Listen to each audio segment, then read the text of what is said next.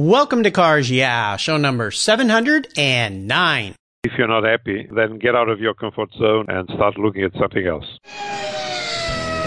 This is Cars Yeah, where you'll enjoy interviews with inspiring automotive enthusiasts. Mark Green is here to provide you with a fuel injection of automotive inspiration. So get in, sit down, buckle up, and get ready for a wild ride here on Cars Yeah.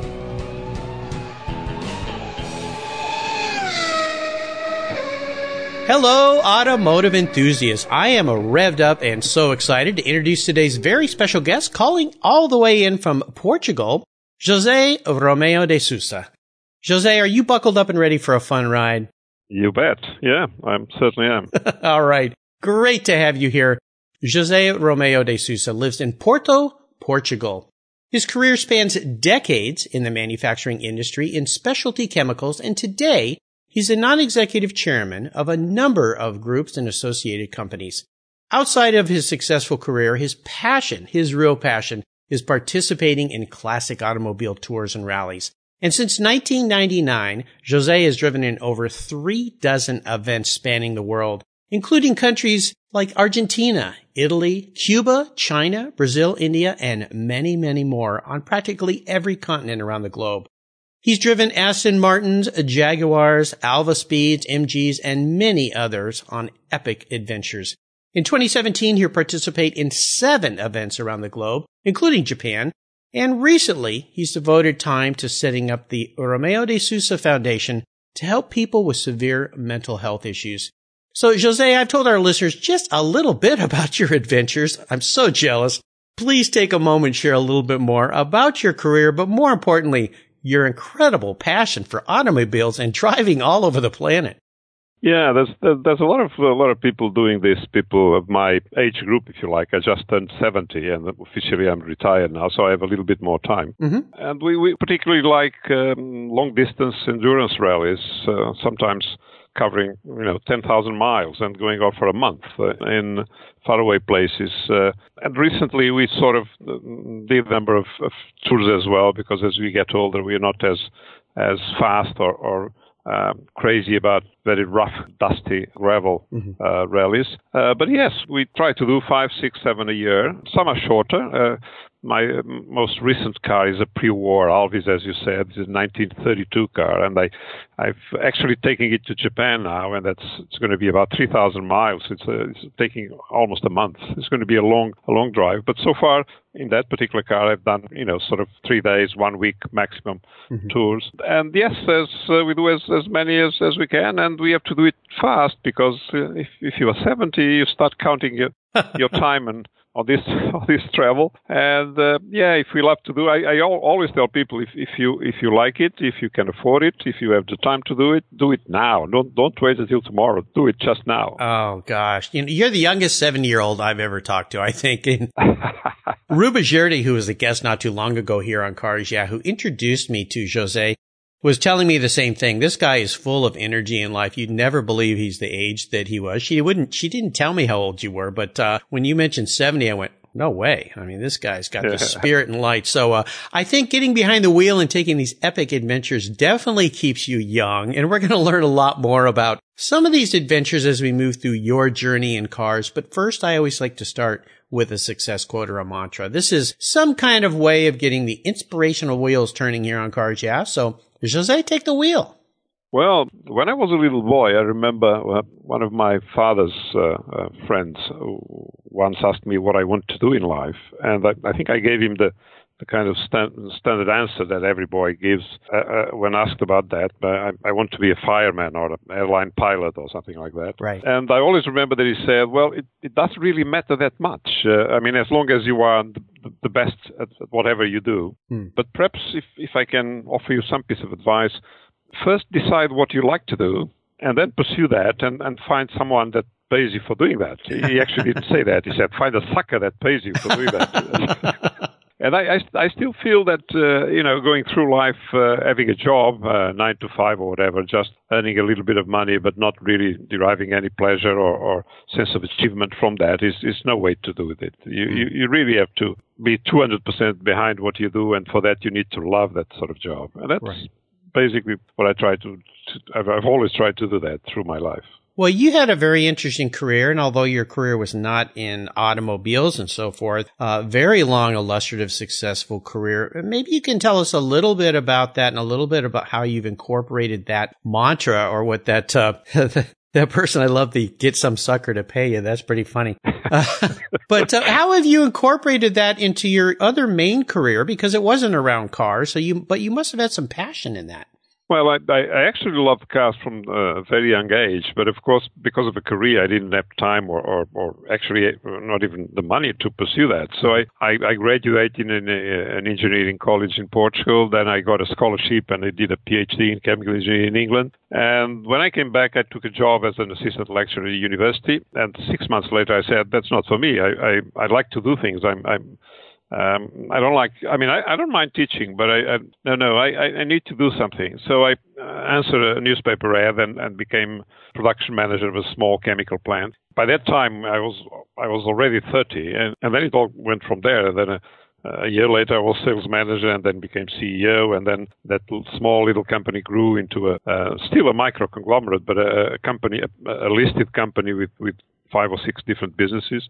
So it was only much later in life. If you saw the list, probably the first yes. real rally that I did abroad was ninety-nine. So mm-hmm. uh, it was much, much later in life that I could afford to buy a classic car and, uh, and could afford the time and, and the money to go. Um, and I think the first one I did was exactly in Argentina, like what you mentioned. And then I did the Mille Miglia in Italy the year after that. And from then on, I, I you know, went uh, as, as often as I could. And uh, to and I, I always tried to combine, you know, the passion for cars and, and the passion for travel at the same time. So right. we, we, in recent years in particular, we've tried to, to go to more exotic places like Myanmar or Bhutan or places that uh, are not uh, your next door neighbor, mm-hmm. and that's how, how it is. That's uh, I, one thing I didn't mention that you might you might like to is that uh, uh, on virtually all of these uh, rallies and tours, uh, my co-driver is my wife. So oh, how wonderful! Uh, she's, she's as crazy as I am, and she, she's slightly younger than me, and she enjoys it all the time. So right. that that com- compounds to a, to an interesting Uh, experience as well. Uh, you're very, very fortunate to have a spouse who's into cars and somebody that would go on these wild adventures with you. And so you get to bring that part of your life along. So, wow, very fortunate guy who uh, has seen his focus and his passion and went for it. So uh, wonderful story. Yeah, that list of, of events you've participated in since ninety-nine just blew me away. Oh, my gosh. And the places. So uh, you could sit around and tell your grandchildren, if you're blessed to have grandchildren, so many stories, they'd finally go, Enough, enough. We've heard enough. It's never ending. And some of them were really uh, life-changing because the experience, I've, I remember uh, perhaps one of the most demanding events that we did uh, ten years ago was uh, Peking to Paris. Ooh. We did it again uh, three years later, but that first one, uh, driving through Mongolia and, and Siberia and Russia in, in a car that was virtually breaking down every day, and, and yeah. the challenges of getting it right overnight, or so you could restart uh, the next morning. Wow! We had to camp for about a week in Mongolia. We we made the, a lot of extremely Uh, good friends then, which uh, are like family today. We visit each other, and it's uh, we, we we organize what we call board meetings, which is of course is only booze and and and, and uh, the best kind of board uh, meetings. Yeah, exactly. Wow. Well, you know, we're going to learn a little more about some of these adventures, but before we go there, I want to take you back in time a little bit and have you share a story with us that instigated your passion for cars. Is there a pivotal moment, as you remember it in your life, when you realized that you were a car guy? Well, I, I think I was, uh, and I, I still remember it, I was six or seven when I, I had a chance to sit uh, at the lap of a driver on a circuit in, in my hometown, which is not Porto, it's Coimbra in the middle of the country. And that really changed me completely. It was a, a Porsche Spider.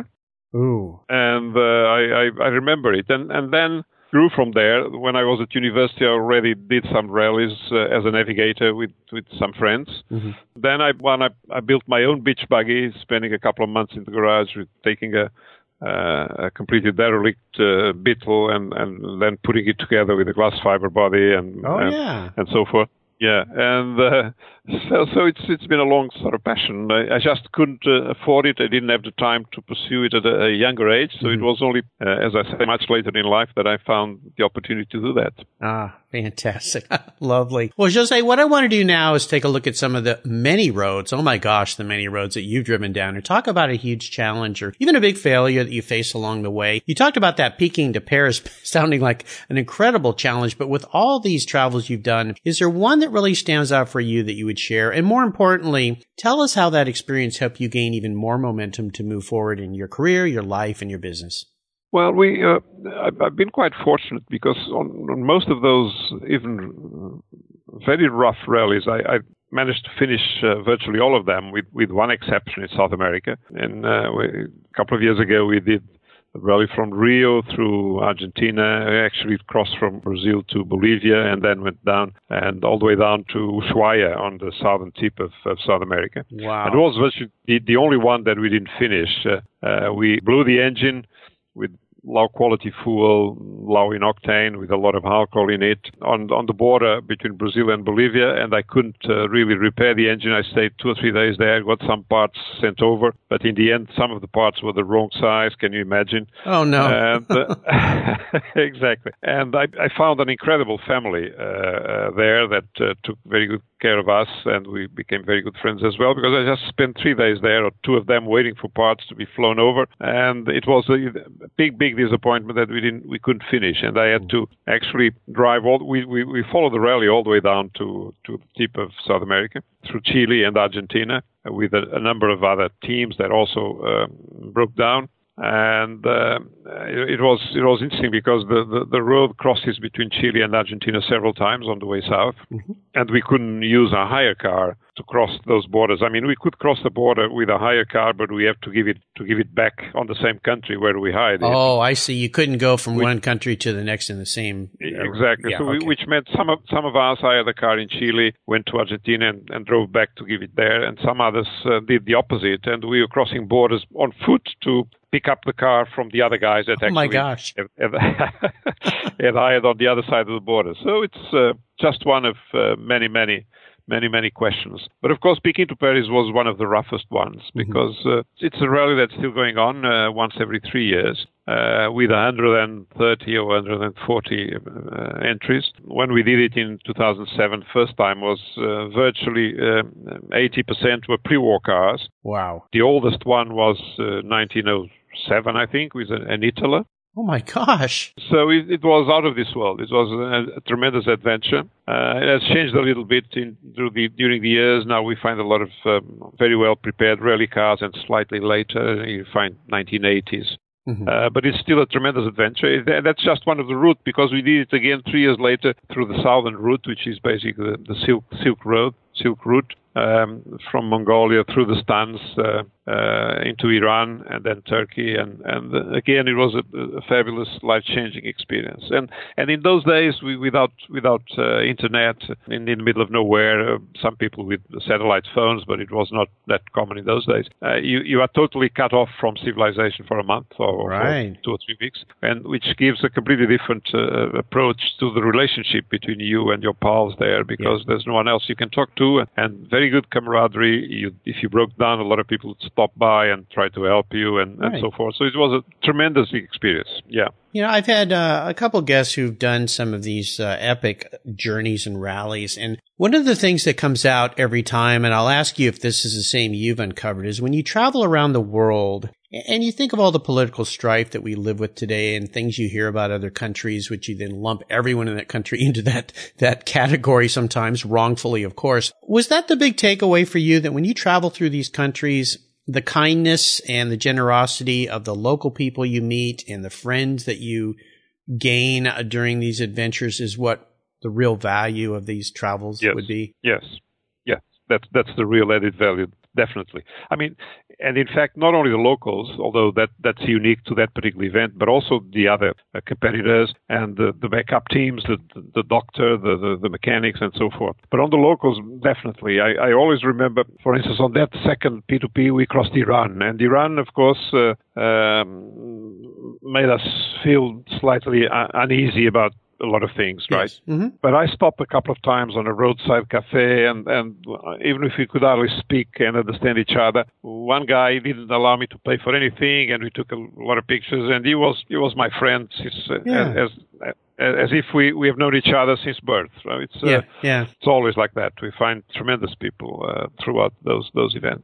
Yeah, I write a weekly blog here at Cars Yeah, and one of the things I wrote not too long ago, and I've, I've talked about this with many people, is that cars tend to bring people together from all different backgrounds, all different thoughts and processes, from political to genders to ethnicities, whatever it is. There seems to be a common bond that happens around an old car. I don't know what the magic there is, but I think that it tells a story that around the world, most people are just the same. They want to have a life for their family. They they want to be friendly and happy towards other people. And I'm so happy to hear that. I, I just can't imagine the wonderful adventures that these kinds of rallies and tours creates for people. José, let's shift gears and go to the other end of the spectrum. I'd love for you to share what I call a, a career or a tour or rally aha moment. One of those times when uh, things kind of illuminated your way for some new thoughts and processes. Could you tell us about one of your probably well, many aha moments? Perhaps the big um, aha moment, if you like, or a, a decision that really uh, conditioned all the future for me was was when I, when I decided to stop uh, teaching at a university and, and take up a job uh, on a manufacturing company. Uh, and I just answered a newspaper ad and went for a, for an interview. One day, went back to resign from the university and started working the next day in a, in, a, in a separate town, in a different town, and I didn't know anyone there.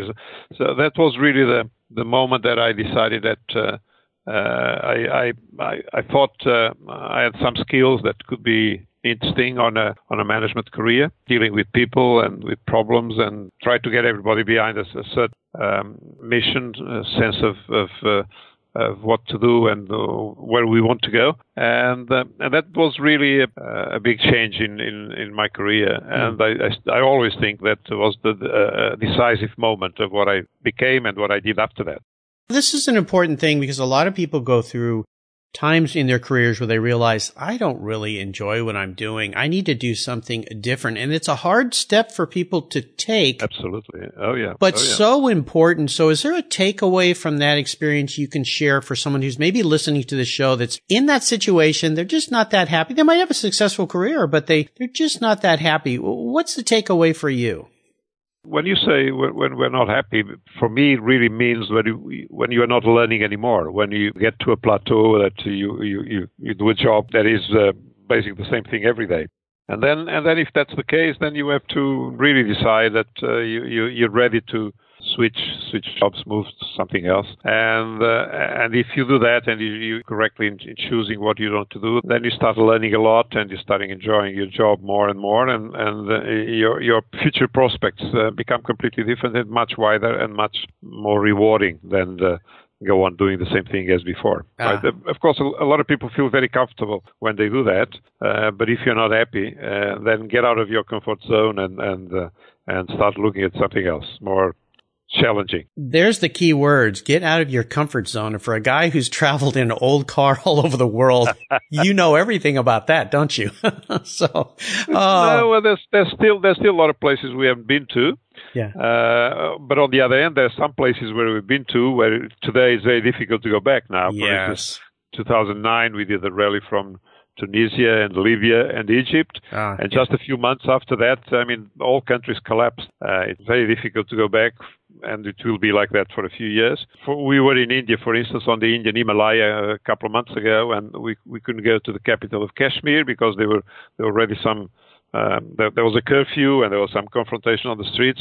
So it's it's it's it's like that. You you have to do it as soon as you can and, yes. and do it now because uh, and the way the, the world is is uh, changing these days, a lot of those places will not be safe anymore. And right. I mean, it's it's not it's not completely new because, um, uh, for instance, one of the first real long rallies was London Sydney in sixty-eight, and London Sydney went through Afghanistan to, through the Khyber Pass, which mm. is now is in no-go land. I mean, right. no no one can do that anymore. And so that's how it is. It's. Uh, Well, it's a testament to what you said. When you have the opportunity, take it. I had another guest on the show who did a, a rally in an old vintage Cadillac from England to Russia. And when they arrived in Russia, there was an attempted coup happening in the city uh, of taking over the country. And a man walked up and said, "What are you doing here? There's a coup happening. Get out of here. Get out of here." And it's like, what? Yeah. So, yeah, take those opportunities when you can. Well, let's talk about your proudest career or business or life moment. I would assume you've had many, but is there one that stands out that you'd share with us?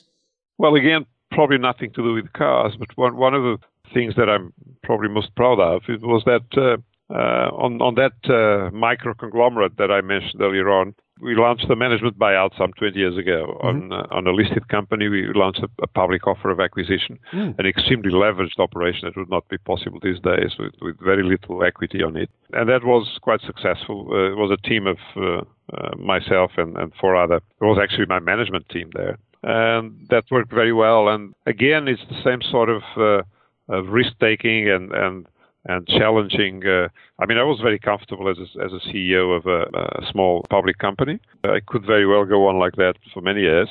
But in the end, I thought that we had actually been very important building up the group, the business to the stage, and we we thought we could do it a bit more. And and the major shareholder was Uh, accepted the idea that he could be selling. So in the end, we put it all together. It worked very well. Wow. Uh, in a number of, number of ways. So there you are. I'm always, uh, t- again, it's more or less the same approach, as I say. Get out of your comfort zone, uh, assess your chances, because it's in, in all these operations, and there's a lot of, always a lot of risks, and sometimes go things go wrong. Right. But you, you have to Uh, weigh them and the pros and the cons, and, and if you decide to go ahead, then then do that. And, and we did, and it went very well. Well, congratulations. And especially you mentioned, again, comes back that concept of when you have an opportunity, take it. Taking a highly leveraged company public uh, this day and age, probably impossible uh, in many oh, yeah. respects. But back then, yeah, things but- were different. Money was different. And uh, you saw the opportunity and took it. So congratulations. Very nice. Well, let's have a little bit of fun here and talk about your first really special car. I would assume over your lifetime, you've uh-huh. had a lot of interesting cars, but we'll focus on that, that first one that was really special for you and maybe share a memory you have of that vehicle. My first car was very special in a number of ways. I don't even know if, if your listeners know that. It was a, a small French car called Citroën two C V. Deux, oh, the Deux, of course. Yes. yes. yes. Yeah, they never really came over here. I know, I know. It was very, a very crude, with a, an air-cooled six hundred cc uh, two-cylinder engine. Yeah. And uh, but it was a typical, uh, you know, student car. And Uh, I, we did a lot of uh, crazy things in it. It was a car that you could you could take the, your seats uh, off the car, both the front and the rear seats, if you were camping or making a picnic or whatever. That was your seating arrangement. You just took took the seats out of the car. The seats were were you know cloth seats.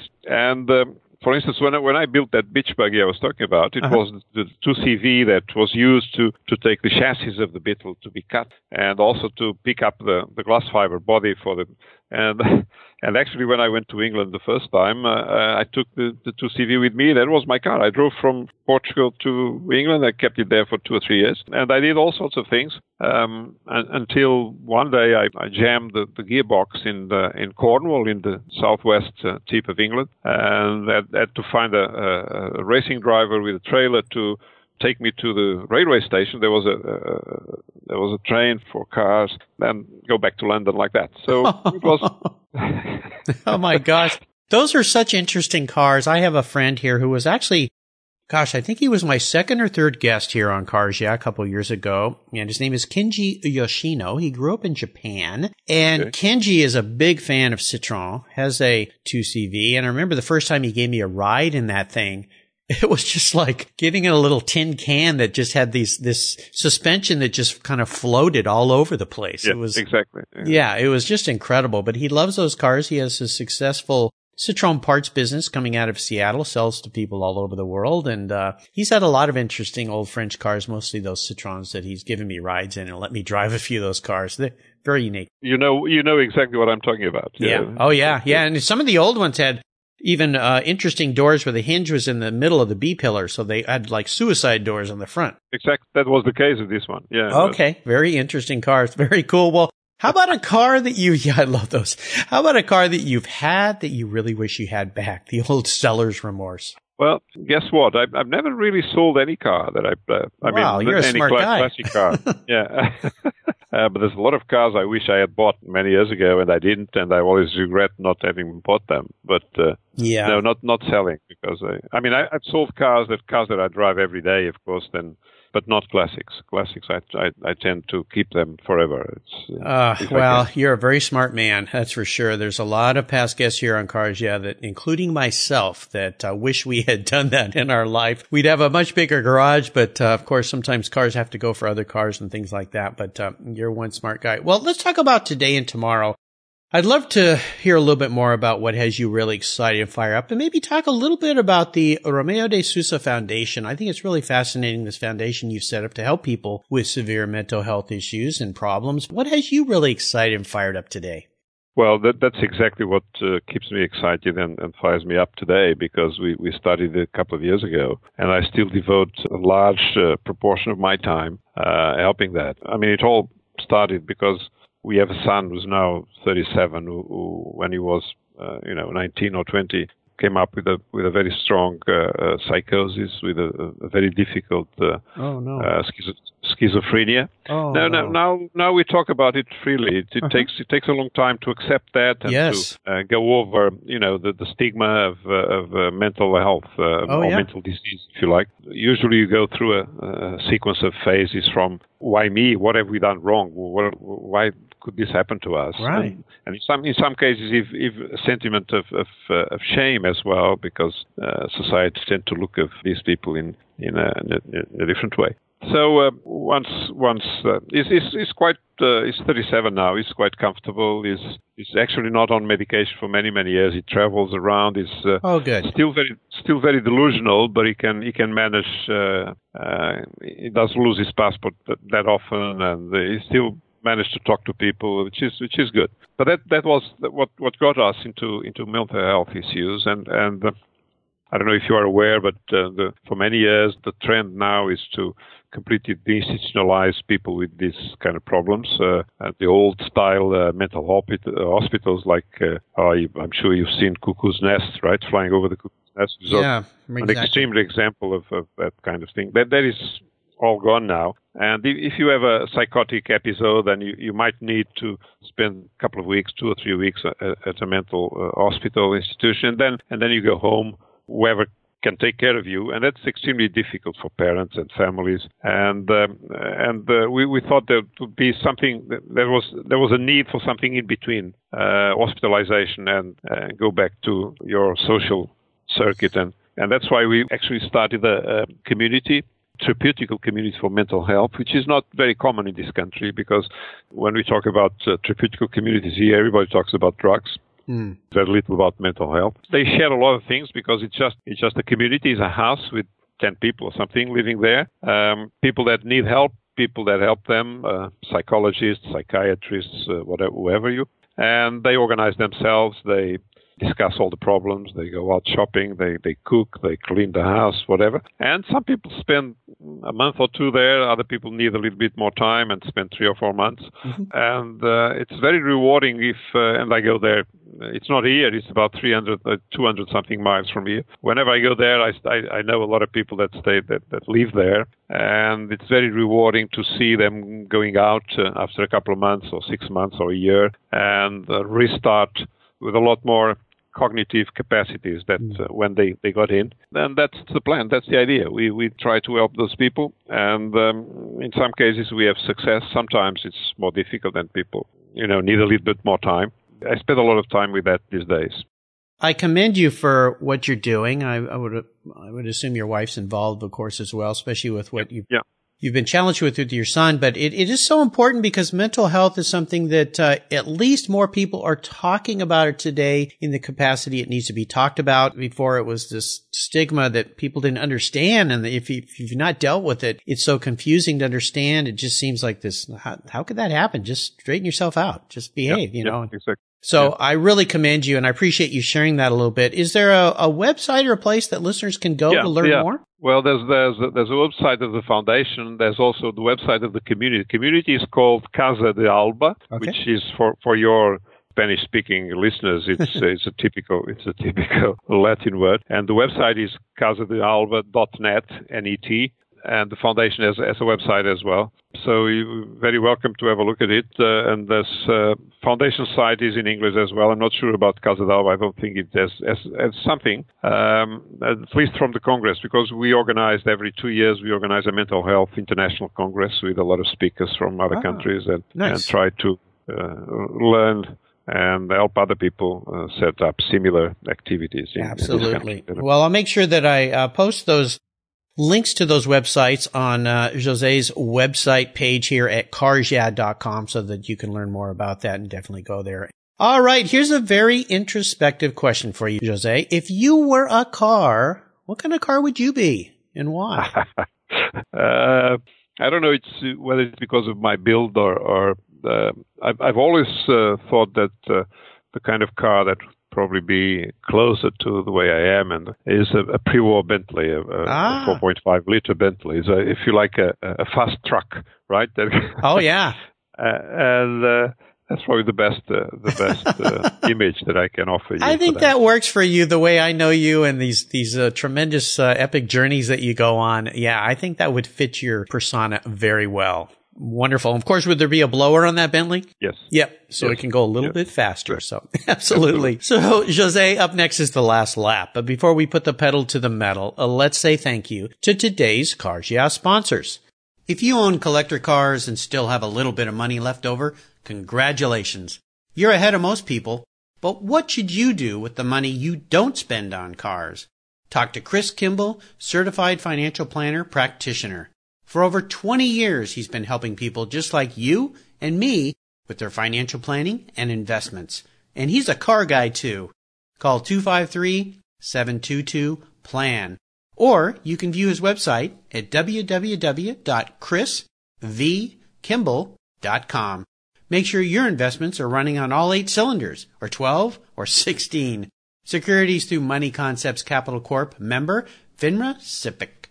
Driving never meant more as the all-new driving adventure awaits you with a not-for-profit Drive Toward a Cure. Combines two spirited drives for a weekend of cars and camaraderie in Paso Robles, California. All to support finding a cure for Parkinson's disease. In a showcase of ribbon roads in California of chrome and elegance coming up this April twenty-eighth. Enjoy some of the nicest cars, people, drives, wine tasting, and luxury receptions while driving towards a cure for Parkinson's. To register or donate, click on drive toward a cure dot com or check out Cars Yeah guest Deb Pollock's show notes page where there's links to Drive Toward a Cure. Donate today, or better yet, go for the drive. José, we are back and we're entering what I call the last lap, or in your case, the last a leg of your journey. And I'm going to fire off a series of questions and ask you to give our listeners some very quick blips of the throttle answers. So here we go. Okay. What's the best automotive advice you've ever received?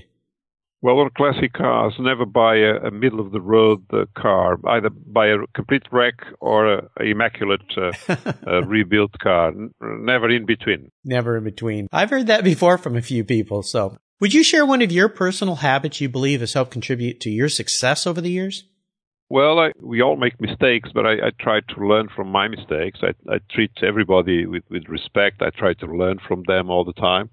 The most important thing is not to make mistakes, but is when you find out that you made a mistake to, to correct it quickly. You know? Very important. Yeah, address that issue immediately and then move on and uh, keep a little reminder file in your skull there that uh, you need to not do that on, that one again. Now, how about a resource? Is there one in particular you'd like to share with our listeners? Well, if you're traveling on a class car, uh, on a classic car, the most important asset you can carry with you is, is a mobile phone, of course. Yes. Yeah. Unless you are on those long-distance endurance rallies, and for that you need a, you need uh, jacks and spanners and all the rest of it. So be prepared. Have the right tools on board. Most yeah, definitely. Uh, you know, in England, they always say there's no such thing as bad weather. There's only bad clothes for the kind of weather that States. And that's also good. Uh, you know, I, I live up here in the Pacific Northwest, and we share some weather with England a little bit with the rain and so forth, although today is beautiful. Yeah, it's just a matter of um, the right clothing for sure. Now, if you could have a drink with anyone in the automotive industry or field, living or deceased, who would it be? Well, one one person that has always uh, impressed me, and, and he was never he, he was not uh, uh, Formula One world champion, is Sterling Moss. Now, Sir Sterling Moss. Uh-huh. Now. Yeah, I have uh, an autograph from him uh, uh, that he, he print on my Mille Miglia ah. uh, when when we did that in two thousand. And uh, he's still very much active. That's a person that I've always admired, that I, I, I wouldn't mind having a drink with him. Uh, I think so. I've been, I've had the fortune of talking with him a few times. The last time was last summer during the Pebble Beach Car Week at the Quail event. I ran into... Yes. I've been to that. Sir Sterling and Lady Susie, which was great yeah. fun to talk with them. And I've always uh, wanted to have him as a guest on this show. I hope I can make that happen someday. Now, how about a book? Is there a book that you think our listeners would enjoy reading that you've enjoyed? Well, again, can, can I can I offer some books that have nothing to do with cars? And of course, of course, yes. Well, there's obviously a lot of books that I've read that uh, uh, shape the, the way I, I, I think uh, today. Uh, but there's, uh, I'm going to give you three books that uh, Excellent. Spaced by about tw- twenty years between each one. Oh, wow. The first one is is uh, a book that was actually a, a television series in, in made by the B B C in England in the middle seventies, seventy-three or seventy-four, called The Ascent of Man by a guy called Bronowski, Jacob Bronowski. Mm-hmm. Um, it was uh, very impressive. It's uh, you know shows uh, as a species why where we came from and how, how come we came where we are today. And it was uh, made a great impression on me at that time. Mm. Twenty years later, there was another book that made a great impression on me, and, and I'm sure you know this guy well because the author is a guy called Kevin Kelly. He was the editor of Wired for many years, ah. and he has written a number of books on on uh, on management and on uh, Our technology has changed the way we, we, we do business. And the, his first book was called Out of Control, and it's uh, sort of a symbiosis between man and machine and, and the power of, uh, for instance, one of the experiences he did was to have a, a theater with a thousand people, each one with a, with a control in his hand, and altogether they were flying an airplane, can you imagine? and and telling, telling, telling the plane to go up or down or yep. left or right or whatever. So it, another one that I read very recently Is, is a book called Legacy, which uh, apparently is, is about the All Blacks. I, I, I don't know if you follow rugby, uh, probably not. The All Blacks is the New Zealand team that has, mm. uh, uh, has, has won the world champion many times. Yes. But in fact, it's a book about, uh, about management again, about teams, how, we, how you get people to share some sort of objectives and how you go about uh, achieving that. And that's um, a brand new book, was published two or three years ago, and the author is a guy called James Carr. So there you are. Instead of one, I'm giving you three. Well, great. We love books here on Cars Yeah, and I'll remind our listeners that you can find links to all these great resources on José's show notes page at cars yeah dot com. Just type José, J O S E, into the search bar, and you'll, that page will pop up. And there's another great place on the Cars Yeah website called Guest Recommended Books, where these three books and books recommended by the past seven hundred plus guests are listed for quick, easy clicks to buy under the Resources tab. Lots of great books. Thanks for sharing those very much. Right. We are up to the checkered flag, and this last question could be a bit of a doozy.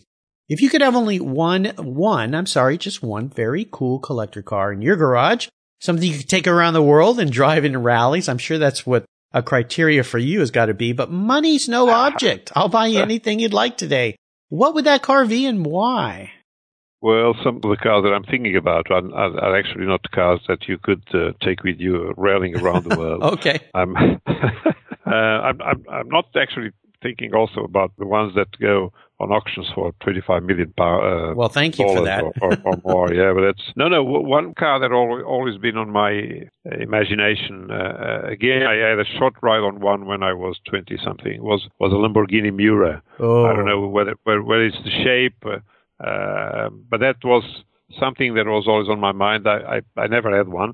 But it's if I want to offer you uh, a car that I could buy now, I'd probably go for that. Ah. Uh. It's not one of the most expensive, but it has a beautiful uh, shape and yeah. uh, it has that Italian flair uh, also. Uh, so that, yeah. I'll go for the I think the, yeah. the Miura was one, uh, at least my perception of that is probably one of the first supercars ever built. And it's just such a gorgeous design. I mean, I, I had the fortune of riding in one. I've never been able to drive one, but I rode in one. It was a lime green color. The car had just been restored. Yep, yep, and exactly. Sitting in that car and just right over your shoulders, that window, and then right behind that is the engine transversely mounted. And it's just Oh my gosh. You picked a nice Good. one. Now, would you like an S V or does it not matter to S V, you? S V, yeah, yeah, yeah. Oh, okay. I'd go for an S V. Yeah, of course, sure. yeah. Now, what color would you like that Lambo to be?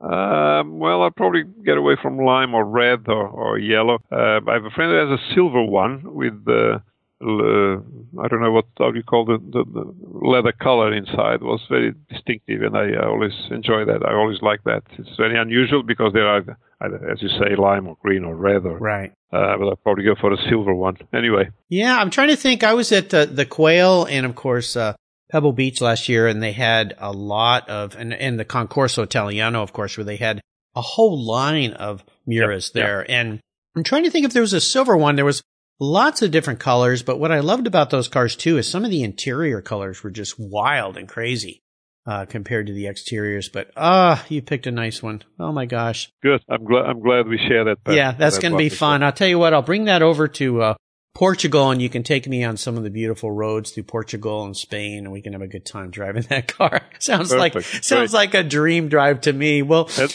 that's the deal. Yeah, yeah sounds cool. Well, Jose, you've taken me on an awesome rally tour ride today. I really enjoyed learning more about you, and I want to thank you for sharing your amazing My life in cars with the Cars Yeah My listeners. Pleasure. Would you My offer pleasure. us one parting piece of wisdom and guidance before you rip off into the sunset in that Lamborghini Miura S V? Well, the really important thing is to realize that uh, we go, we, we travel through life. It's just a ride, like like when you drive for a day or so in a car. So it, it takes a little bit longer. It takes a few years, uh, preferably uh, more than seventy. So you, you might as well enjoy the ride. I mean, take take the best of it and, and uh, have fun uh, because, you know, someday... Sometimes totally unexpected. Suddenly the ride the ride ends. Right? To, right. To yeah. So go through life, enjoy the ride.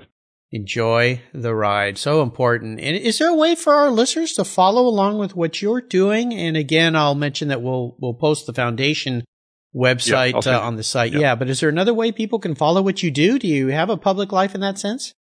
Uh, well, I, I did publish the, a couple of blogs on some of the longer rallies. Well, there's, there's I publish a lot of things on FaceTime on, on Facebook these days. Yeah, so that's probably the best way to look into what I'm doing. I, I, I, as I said, I did a blog on, on the M G Magnet that we did the two Peking to Paris on, and that's on, on the Magnet website as well. But it's very focused. And since then, I, I publish just pictures and a couple of comments on, on Facebook, and that's it. Yeah. Well, I think you need to create a website so you can take us all with you on these great adventures. And now that we have all these satellite links, you can post up. I follow a young couple from Australia that uh, sail their sailboat around the world, and every day they post up their adventures. And so the technology we have today to follow along. So uh, for those oh, of yes. us that can't oh. have have the journeys like you have, you gotta, you gotta take us there. So I'm gonna push you to do that. Maybe you can do that someday. Well, listeners, again, you can Good. find links to everything that Jose has been so kind to share at his show notes page at cars yeah dot com.